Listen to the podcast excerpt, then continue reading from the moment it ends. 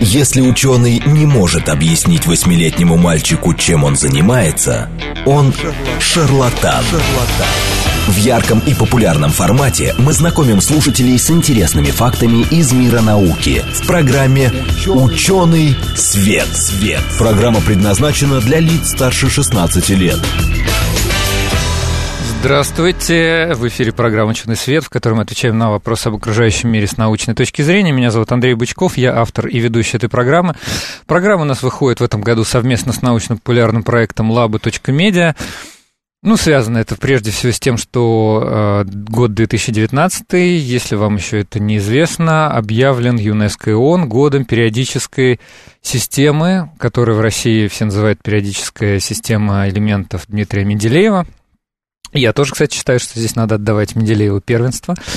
Но поговорим мы сегодня не совсем о химии, поговорим скорее о биохимии. Эм, и у нас есть очень яркий информационный повод, э, который, в общем-то, научное сообщество обсуждает последние несколько недель, наверное. Дело в том, что китайский генетик Хэ Цзянкуй из Южного университета науки и технологий в Шэньчжэне отредактировал гены девочек-близнецов, пока те были еще эмбрионами, и они уже родились.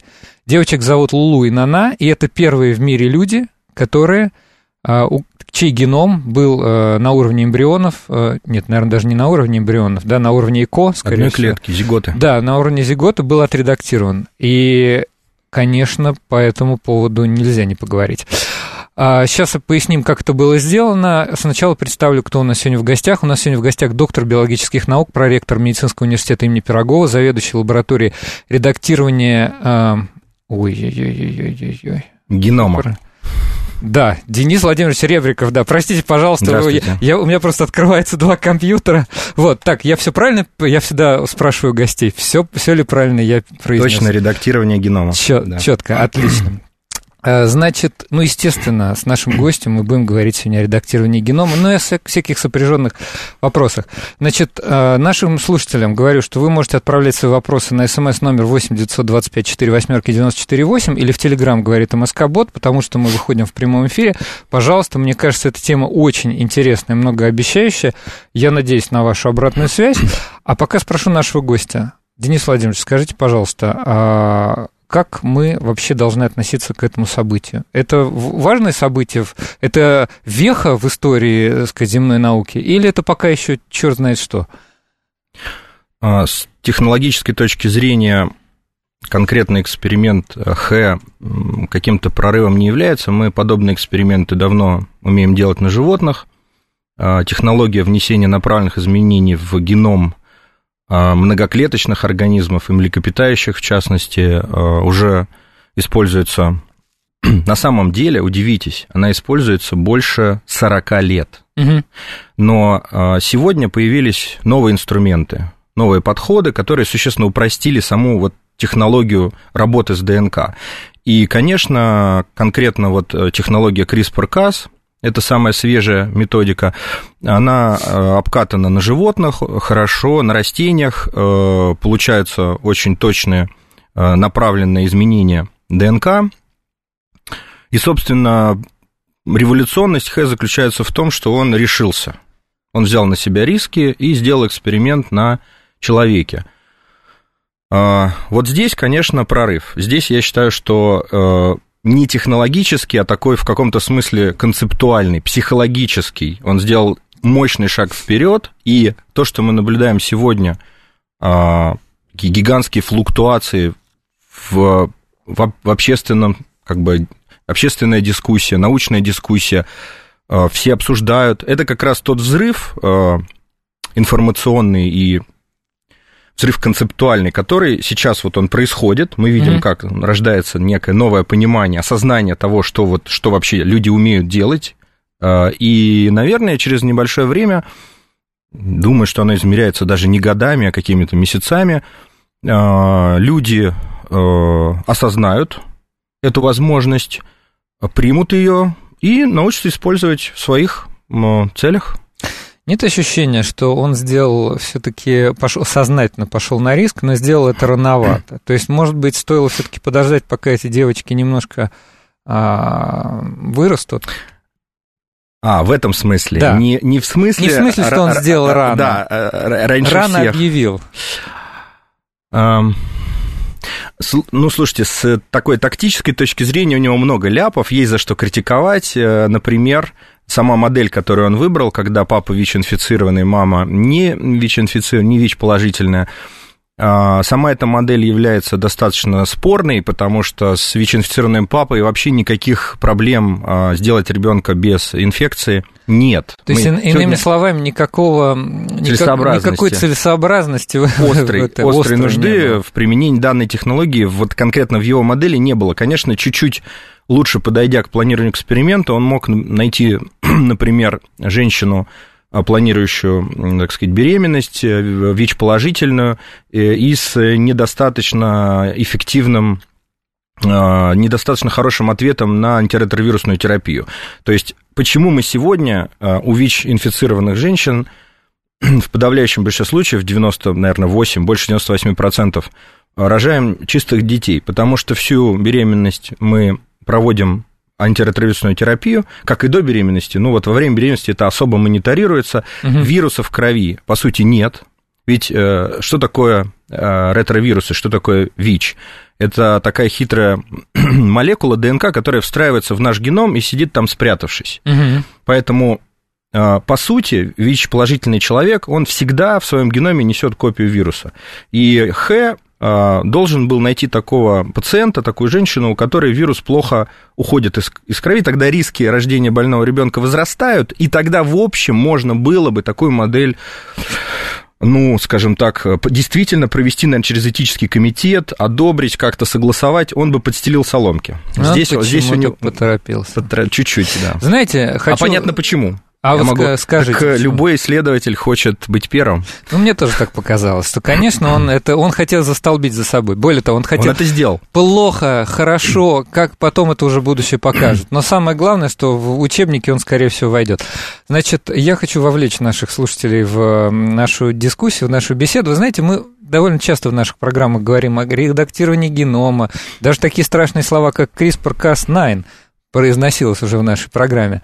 Вот. Но, вы знаете, до сих пор очень многие людей, я вам сейчас расскажу историю, просто конкретное, конкретное практическое применение. У нас в офисе в центре Москвы, рядом с офисом, открылся недавно магазин на прошлой неделе. И на нем на дверях и на стеклах крупными буквами написано натуральная еда без ГМО.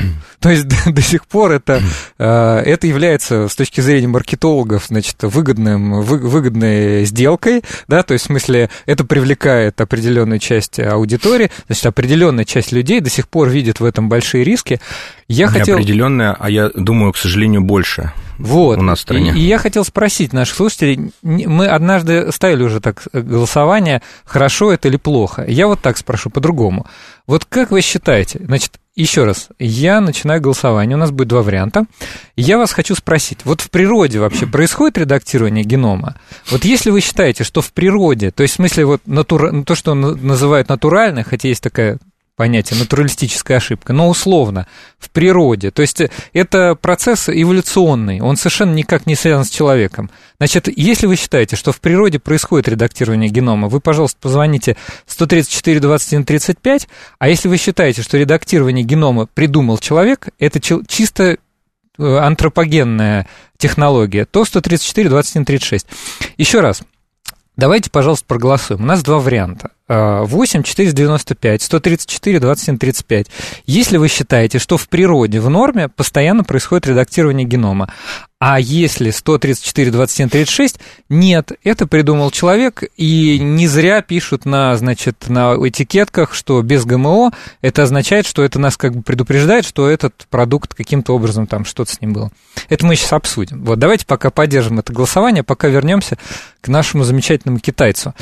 Кстати говоря, к нему вообще довольно, ну, по крайней мере, когда я изучал его историю, к нему есть вообще какие-то вопросы. Во-первых, он, например, а, не так часто публиковался в научных изданиях. Ладно бы это был какой-то звездный, невероятно исследователь, у которого были статьи в Science и в Nature. Но нет, он какой-то вот такой вот тихий, хотя он учился в Америке, и его научный руководитель о нем очень хорошего мнения. И очень осторожно высказывается, что, ну да, вот была проведена такая манипуляция.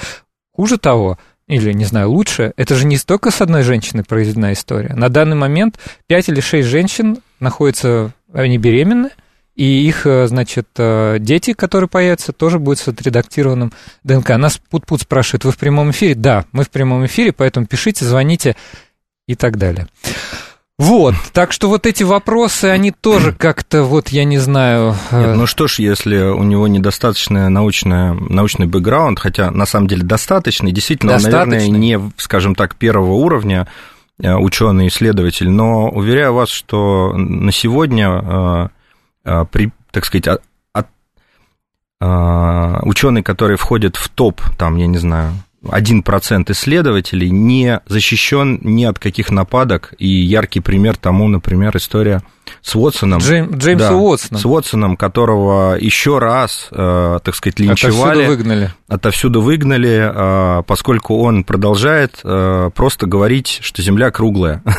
вот. Слушайте, мы вот всю прошлую программу посвятили этому вопросу. Я понимаю, что у вас может быть свое мнение. Мы как раз людей убеждали, что не то, что, что он утверждает, что Земля круглая, просто к нам приходил Э, человек из лаборатории психогенетики, который говорил, что, конечно, ну вот так как он высказался и продолжает утверждать, это не есть точка зрения вот острие современной науки. То есть он высказывается неосторожно.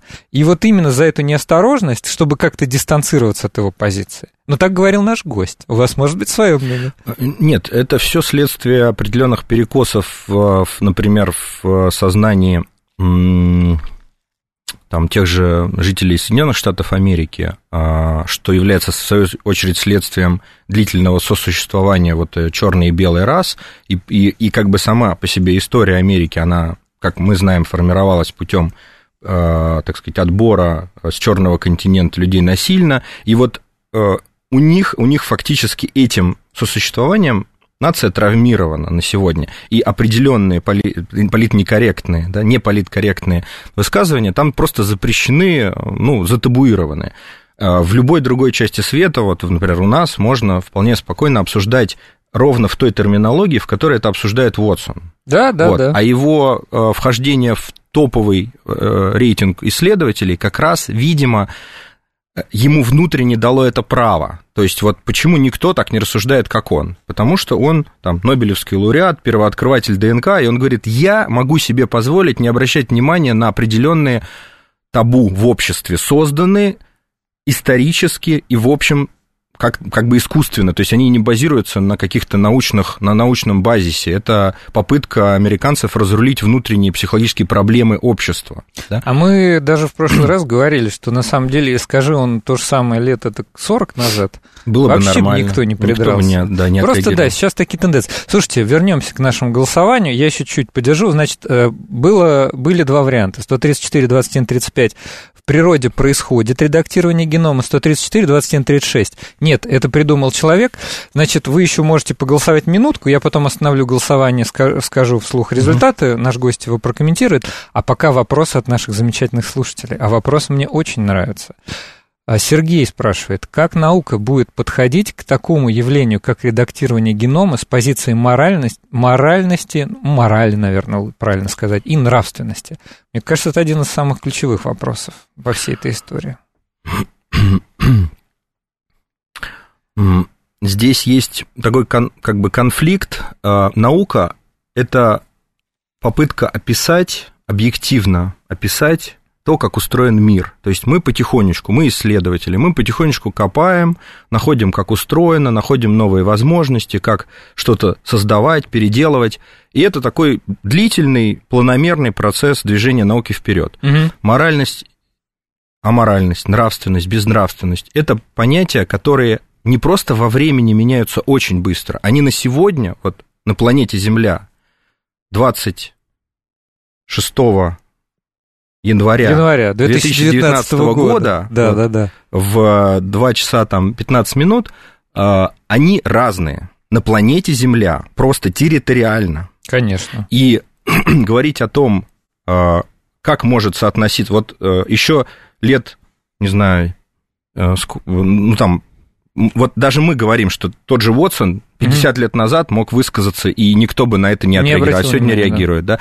да? Э, поэтому наверное, слава богу, вообще эти понятия очень гибкие. И человечество подгоняет их под нужды, под нужды конкретного общества. Вот эту моральность и нравственность. Это не отлитые в граните вещи, мое мнение. Поэтому, если нужно будет людям э, использовать генное редактирование и люди поймут, что это классно, полезно и здорово, то никаких проблем с моралью и нравственностью тут не возникнет. Я сейчас постараюсь все корректно, правильно второй раз посчитать, чтобы поставить такую, знаете, как это была цитата из, и, значит, напомню, у нас в гостях сегодня доктор биологических наук, проректор медицинского университета имени Пирогова, насколько я помню, проректор по науке, заведующий лабораторией редактирования генома научного центра имени Кулакова Денис Владимирович Ребриков. Это было его мнение насчет моральности, но он тоже, как и другие исследователи, имеет на него право. Объявляю результаты голосования. Значит, э, меня радуют результаты нашей, нашей аудитории. Не знаю, что скажете вы. Итак, вариант был первый. В природе происходит постоянное редактирование генома. За этот вариант проголосовал 71% нашей аудитории. Ура! И 29% аудитории говорят, что нет, это чисто антропогенный фактор. Ну, давайте прокомментируем в двух словах. Ну, даже из тех, кто проголосовал, что это чисто антропогенный, может быть, были люди, которые, скажем так, э, придрались к определению, потому что что такое Возможно. редактирование генома, не редактирование. Конечно, вообще всю э, эволюцию э, живых систем на планете Земля мы, собственно, и наблюдаем постоянные изменения генома.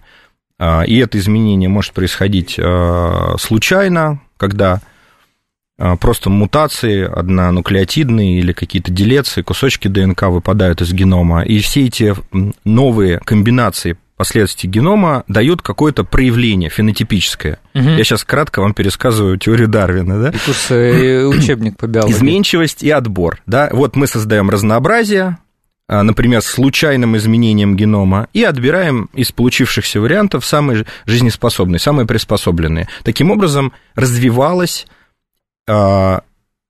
эволюция, развивалась а, видообразование на планете Земля, и то разнообразие живых существ, которые мы сегодня имеем, это как раз фактически следствие постоянного изменения генома.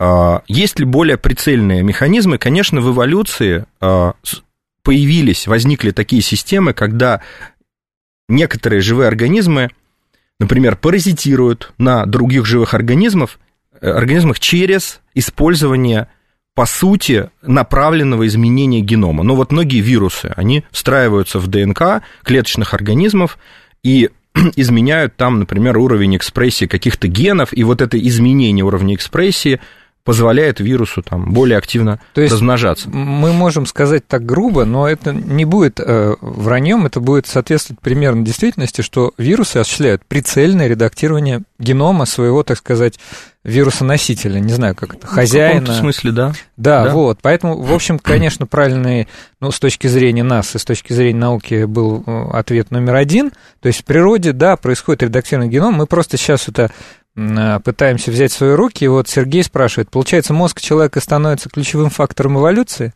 на данный момент? Из нашего предыдущего диалога это следует? Ну, типа того, что мы теперь, если мы редактируем это руками, то мы теперь, э, мы теперь эволюция, а не, э, так сказать... Конечно. Слушайте, а когда вообще мы э, последний раз вообще, когда человечество реагировало на факторы окружающей природы. Мы давно оторваны от природы. Здесь вообще геномное редактирование ни при чем мы живем в абсолютно искусственной антропогенной среде. Мы с природой никак, кроме вирусов тех же самых, не контактируем и бактерий. Поэтому, ну, так, э, естественно, мы сами себя уже давно, и вы знаете, эту, эту шутку про то, что э, ключевым эволюционным преимуществом там, нового поколения стала подвижность большого пальца да, для, для работы на смартфоне. То есть э, мы уже давно двигаем эволюцию туда, э, так сказать, и, и такими антропогенными факторами, которые к природе не имеют, на мой взгляд, уже давно отношения. Давайте еще немножко про Хэ Цзянкуя из Китая, потому что люди интересуются. Вы буквально коротенько, может быть, дадите. Я тоже изучал этот вопрос. Значит, могу что-то от себя добавить про историю, э, про эту историю. Значит, слушатель 11 спрашивает, а что именно этот ученый отредактировал в эмбрионе? А, дело в том, что а, когда а, на планете распространилась ВИЧ-инфекция, люди обнаружили, что генетики и врачи обнаружили, что существуют некоторые индивиды, которые почему-то, э, постоянно контактируя с самим вирусом, не заражаются, не становятся ВИЧ-положительными. Стали разбираться. Оказалось, что э, есть люди, у которых рецептор на поверхности клеток крови, к которым прикрепляется вирус, имеет немножко другую форму, чем у всех остальных. И надо сказать, что в Северной Европе таких людей немало, их там несколько процентов популяции. Угу. То есть это Интересно. люди, которые генетически защищены от заражения вирусом, вирусом иммунодефицита человека. Что сделал китайский исследователь? Он э, на, с, поменял последовательность гена рецептора, который как раз вот э, э, за который цепляется вирус, чтобы сделать его таким, как вот у североевропейцев, угу. защищенных от ВИЧ-инфекции. Заметьте, он не создавал новую, принципиально новую последовательность, которой в природе не существовало до сих пор. Он лишь поменял один естественный вариант гена на другой естественный вариант гена. И, создал... и, в, этом, и в этом смысле он э, довольно хорошо защищен от каких-то, ну, таких уж прям в полный рост вопросов к нему, как к исследователю, да, а что вы тут нам вообще делаете? Он сказал, а такие что? люди уже есть. Э, такие люди, во-первых, есть, во-вторых, это вообще естественный процесс, комбинация вариантов генов внутри э, яйцеклетки. Если бы, например, там э, та же вот мама этого ребенка, да, в качестве папы выступал человек с э, вот этим вот геном модифицированным, то ребенок и так получился, так получился бы, бы именно такой, такой же, с точки зрения да. ДНК. Поэтому э, мне кажется, что модель выбрана достаточно правильная. Вот я уже в начале передачи прокомментировал, что можно было чуть, чуть лучше спланировать и взять другое вот сочетание, чтобы мама была ВИЧ-положительная. Но в целом эта модель, она классная, она одна из немногих, которая на сегодня как кажется и врачам, и генетикам, э, может иметь обоснование применения данной технологии на практике, потому что ВИЧ-инфекция шагает, ВИЧ шагает по планете, и все Особенно... задаются вопросом, вот, а что делать, да, как, как, как, как человечество будет жить дальше. Ну, почему нет? Может быть, мы сделаем людей ВИЧ-устойчивыми, э, и, по крайней мере, к этой версии вируса мы станем резистентны. Другое дело, что вирусы очень Тоже хитрые, они быстро меняются, да, и если популяция не, не просто 2-3% а будут устойчивыми, а наоборот 90% будут устойчивыми, вирус тут же нас обхитрит и придумает, как прикрепляться. Слушайте, ну я тогда тоже скажу свое, чисто мое оценочное суждение. Но если вирусы такие не дураки и постоянно меняются, то почему мы должны занимать пассивную позицию в, этом, в этой истории? Тем более, что у нас уже куча проблем, я имею в виду человечества, от этого самого ВИЧ. Некоторые люди, конечно, в него не верят, но вообще-то могу сказать, что даже в Российской Федерации динамика так себе. Ну да, это примерно как сегодня запретить всем лабораториям э, программистским, разрабатывающим антивирусы, просто разрабатывать их. Вот сказать, все, мы с сегодняшнего дня, это аморально, мы вам запрещаем. Значит, те хакеры, там, нехорошие люди, которые пишут вирусы, вирусы писать продолжат, а антивирусов у нас не будет. Кто-то из великих э, философов древности, там, Синека, что-то, может быть, кто-то из, там, не знаю, из э, еще каких-то сказал, что как-то щадя преступников, мы вредим честным людям. Вот из этой серии. Если мы не занимаемся противодействием, значит, вот тем рискам и тем угрозам, которые есть, то мы вот оказываемся, мы, человечество, наша популяция оказывается в более слабой, уязвимой позиции. Значит, у нас где-то минута остается до перерыва. Я хотел еще несколько вопросов зачитать. Вот Вера задает вопрос. Мне кажется, это наша Вера, но я ее попрошу мне написать, какие генетические сбои можно ожидать у близняшек в будущем при пессимистическом сценарии. Это вообще вопрос, насколько он качественно все-таки это с точки зрения CRISPR реализовал. Там же при репарации могут возникать всякие дефекты. Я не знаю, я не генетик. Да. Но э, у нас 30 секунд, поэтому вы можете совсем короткий спойлер, а потом мы подробно это обсудим во второй половине. А, существует методика проверки, не внесли ли эти ферменты сбой в угу. других местах. Мы просто полностью определяем последовательность ДНК и можем достоверно подтвердить, что никаких других нарушений не произошло. Отлично. Значит, э, мы сегодня говорим о редактировании человеческого генома. У нас в гостях доктор биологических наук, проректор медицинского университета имени Пирогова, заведующий лабораторией редактирования генома научного центра имени Кулакова Ребриков Денис Владимирович. Вернемся к вам после перерыва. В ярком и популярном формате мы знакомим слушателей с интересными фактами из мира науки в программе «Ученый свет». свет. Здравствуйте, в эфире программа «Ученый свет», в которой мы отвечаем на вопросы об окружающем мире с научной точки зрения. Меня зовут Андрей Бычков, я автор и ведущий этой программы. Программа выходит совместно с научно-популярным проектом labo.media. Вот у нас сегодня как раз мы отвечаем на вопросы об окружающем мире, но и о, о нас с вами – Дело в том, что в Китае китайский генетик Хэ Цзяньку из Южного университета науки и технологий в Шэньчжэне отредактировал гены девочек-близнецов, пока те были еще эмбрионами. Они уже родились, и это первые в мире люди с э, отредактированным э, геномом, если так совсем грубо. Говорим мы сегодня с гостем, который хорошо разбирается в этой теме, с доктором биологических наук, профессором медицинского университета имени Пирогова, заведующим проректором и профессором медицинского университета имени Пирогова, заведующего лабораторией редактирования генома научного центра имени Кулакова Денисом Владимировичем Ребриковым. Здравствуйте, Здравствуйте. еще раз. Что-то мне сегодня вот, знаете, то ли метель, вот народ пишет, офигеть снегопад, извините, что не по теме. Мы, мы видим, нас самих тут чуть не занесло.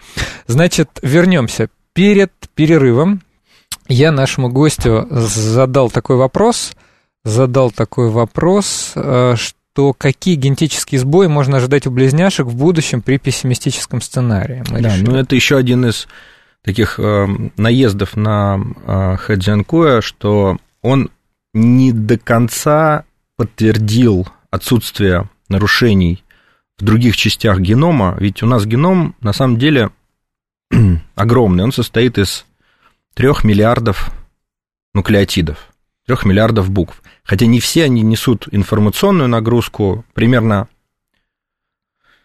2% кодируют информацию о, о структуре белков, остальные 98, а, ну, как бы в первом приближении ничего не кодируют, поэтому изменения в этой части, скорее всего, никаких нарушений не внесут.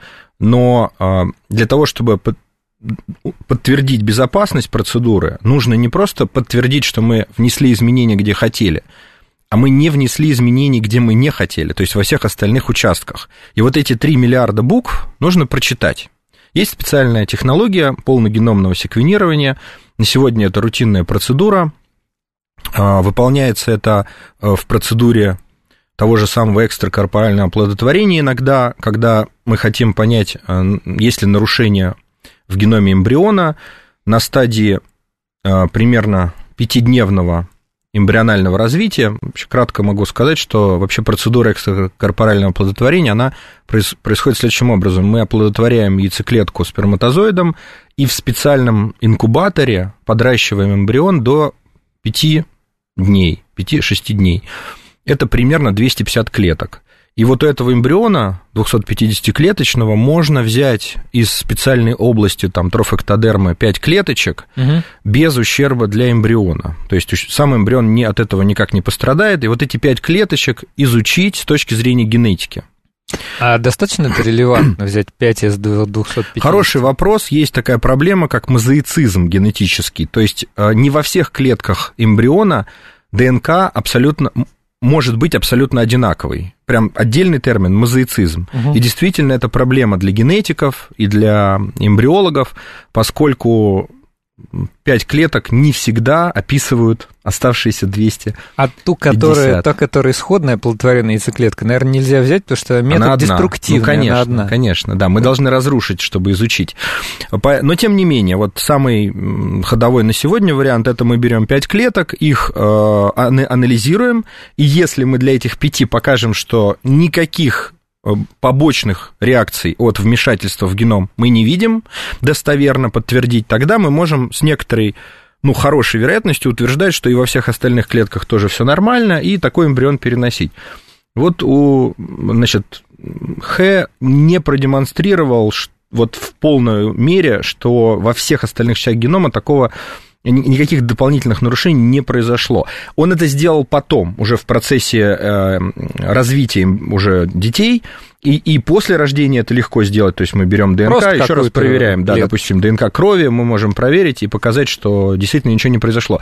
И, по-моему, на сегодня есть утверждение, что никаких э, изменений в кодирующей части мы не наблюдаем, которые могли бы сказаться в будущем на здоровье этих детей. То есть, иными словами, с, с позиции просто какой-то логики, никаких особых э, пессимистических сценариев ожидать не приходится в адрес а, этих И девочек. в первую очередь потому, что он заменил естественную последовательность на другую естественную последовательность. Которую мы уже знаем. Да. Хорошо. А, вы знаете, вот о чем мы еще не сказали, а мне кажется, это очень важная тема. Я прошу, попрошу вас тоже прокомментировать, как он все-таки осуществил эту манипуляцию. Это же очень хитрая технология под названием CRISPR-Cas9 даже не знаю, CRISPR-Cas9 э, технология, вот так вот. Э, не все наши слушатели наверняка про это знают, а может, он и не Nine там использовал, я уж даже ну, не знаю. не такая уж она и хитрая, многие лаборатории используют, более того, сегодня вы можете на рынке купить ну, коммерческие тест-наборы для проведения подобной процедуры, скажем, на мышах или на каких-то на растениях.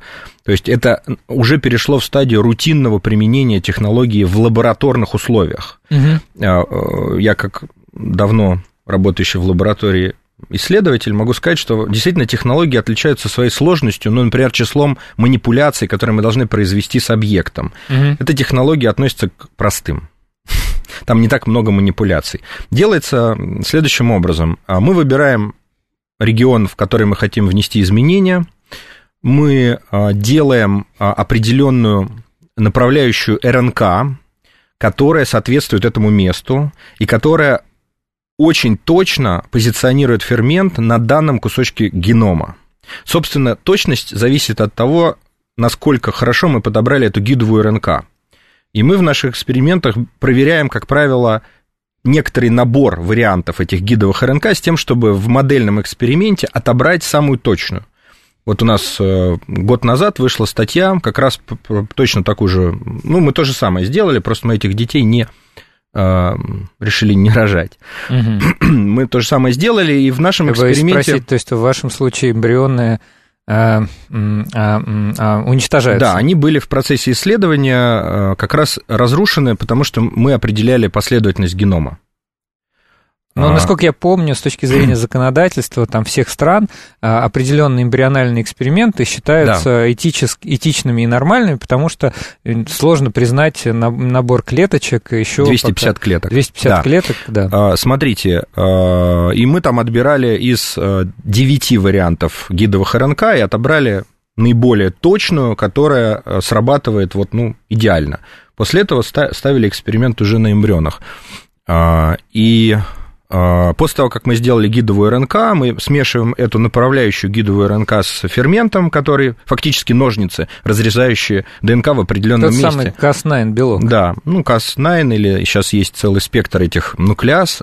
А, а, впрыскиваем вот эту смесь на стадии зиготы, то есть оплодотворенные яйцеклетки, когда уже оба генома папин и мамин находятся внутри одной клетки, угу. И э, вот эта смесь, она должна э, внести э, разрез в определенном участке генома. В случае с редактированием для создания ВИЧ-устойчивости там добавляется еще так называемая ДНК-заплатка. Это отдельный кусочек ДНК, который соответствует новому варианту, который мы должны получить, потому что здесь мы должны удалить 32 нуклеотида из последовательности генома, 32 буквы. То есть там вносятся два разрезика, слева mm-hmm. и справа, 32 буквы выпадают, и получившаяся брешь должна быть зашита очень точно.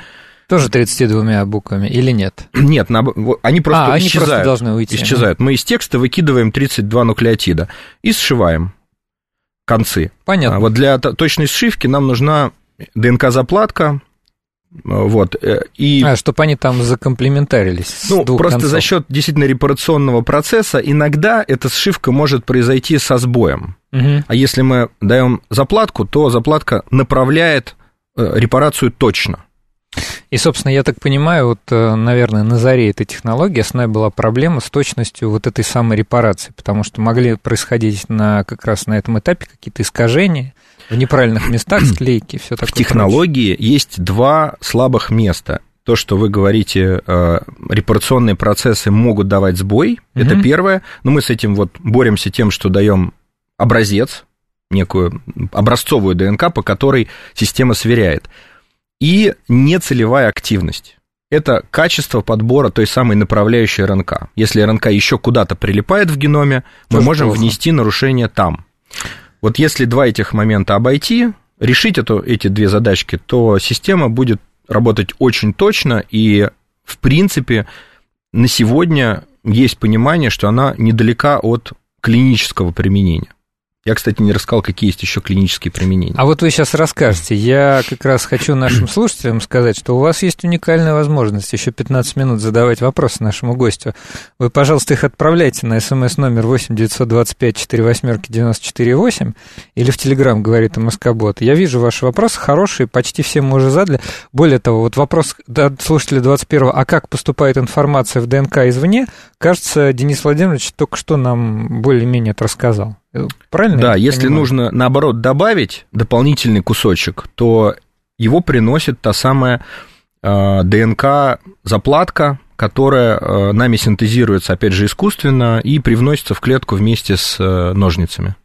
Да, и вы представьте себе, то есть, как я понял, э, как раз у нашего гостя в лаборатории тоже уже делаются вот эти CRISPR-редактирования эмбрионов, просто дети не, не рождаются.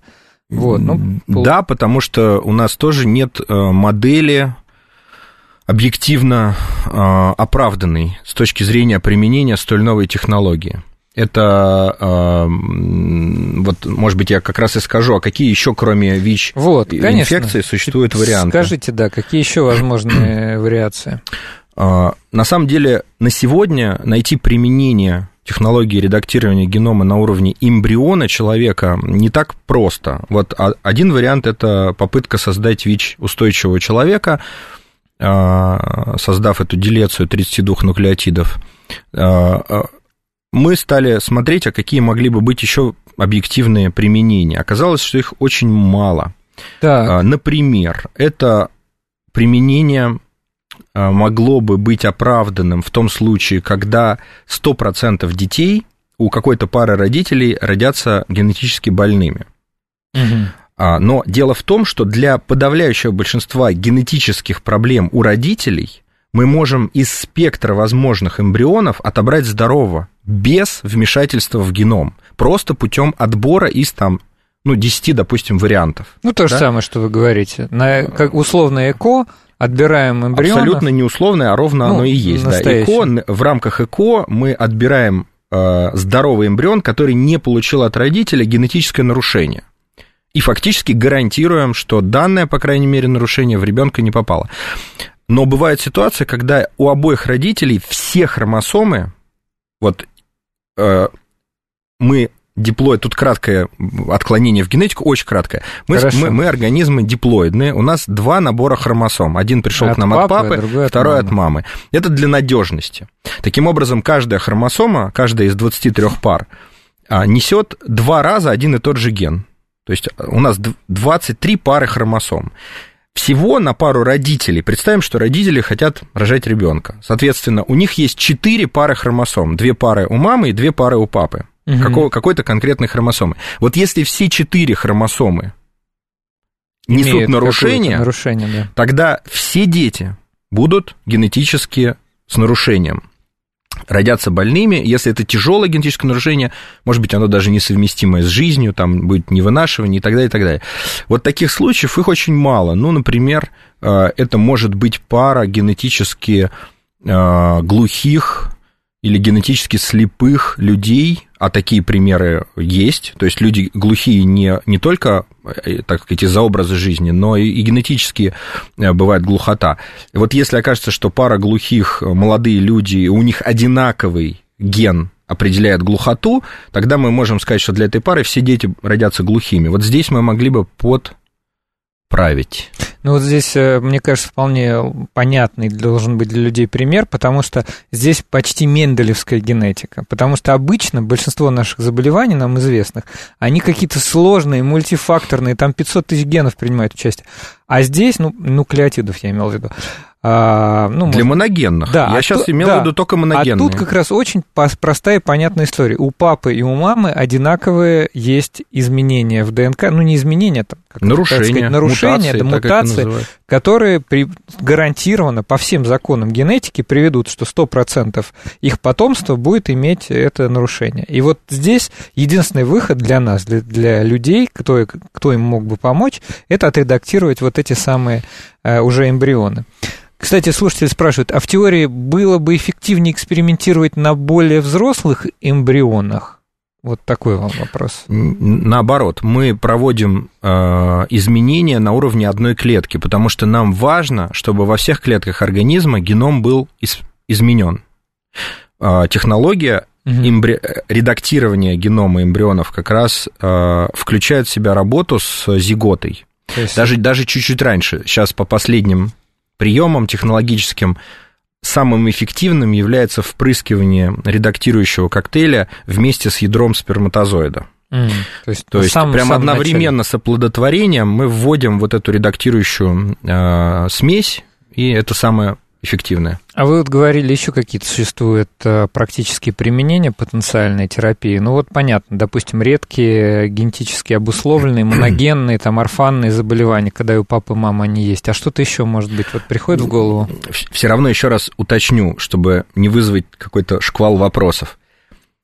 99,9% орфанных заболеваний не требуют геномного редактирования. Мы можем для родителей, которые про себя знают, что они носители таких э, аллелей, вариантов генов с нарушением, гена, да. мы можем отобрать здоровый эмбрион, не вмешиваясь при этом в геном. А, ну, какие еще из э, полигенных, мультифакторных э, признаков? На самом деле мультифакторные будут следующим этапом развития вообще, ну, во-первых, принятия человечеством а, данной технологии, сначала это нужно показать на тех случаях, где неизбежно какое-то, ну, условно, зло, да, и вот ученые вмешались и предотвратили это зло. Это, это моногенные будут кейсы, да, моногенные случаи. А уже когда мы таких моногенных вариантов исправим какой-то спектр, и человечество, опять же, примет это как некое благо, уже все хорошо, все получается, смотрите, люди там рождаются здоровыми вместо больных. Вот следующим шагом будет попытка вмешательства в мультифакторные признаки, и вот здесь, конечно, возникает целая такая поляна возможностей.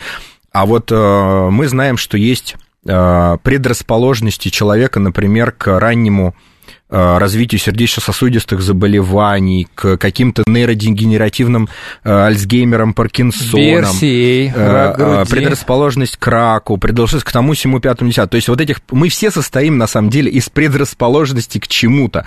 И современная генетика, посмотрев на генотип человека, может, ну, так сказать, какие-то ботлнеки предсказать. А дальше человек говорит, а вот можно, чтобы таких ботлнеков не было у моего ребенка, я бы хотел, чтобы ребенок был там э, максимально здоровый. И вот здесь уже следующим этапом, конечно, может быть такая попытка э, подруливания э, генома в сторону ухода от слабых мест. Как раз то, что вы сейчас сказали, очень хорошо ложится на несколько таких критически ругательных вопросов, которые нам приходили, потому что то, что... Куда без них? Да, не, не, все правильно. То, что сейчас говорит наш гость, как раз очень напоминает создание некого сверхчеловека. Вот люди спрашивают. И вот, например, еще несколько вопросов. А почему же вы на крысах не тренируетесь? Конечная цель ваших экспериментов зомби из населения сделать? Ну и всякие такие подобные. На крысах тренируемся в полный рост. Э, все лабораторные животные на сегодня используются для работы э, с редактированием генома для внесения направленных изменений, это просто ну, параллельные независимые и даже зависимые эксперименты. А, конечно, все обкатывается сначала на животных. То я думаю, что мы едим, скорее всего, продукты, которые уже, в, которых, в которых было произведено Есть прицельное... уже несколько геномодифицированных промышленных э, и сельхозживотных, и растений, которые, Папайя э, которые там... сделаны с помощью CRISPR-Cas. Да. Но это просто одна из технологий, как поменять ДНК. Если раньше мы использовали векторы на основе там, аденовирусов э, разных, если мы говорим про растения TI-плазмиды, то сейчас у нас есть вот такая удобная технология, которая просто ну, проще, и она лучше работает. Иван спрашивает, вы смотрели «Гад» такой? Вам не кажется такое будущее жутким? Я вот не смотрел. Я, я смотрел, знаю, хорошее кино, посмотрите. Мне больше всего понравилось, насколько ему 20 лет, был в 98 году вышел фильм, кстати, там звездный состав, Ума Турман молодая, посмотрите, э, насколько хорошо э, их научные консультанты, в общем, прописали то будущее, которое мы а имеем вы расскажите сегодня. вот мне тоже в двух словах,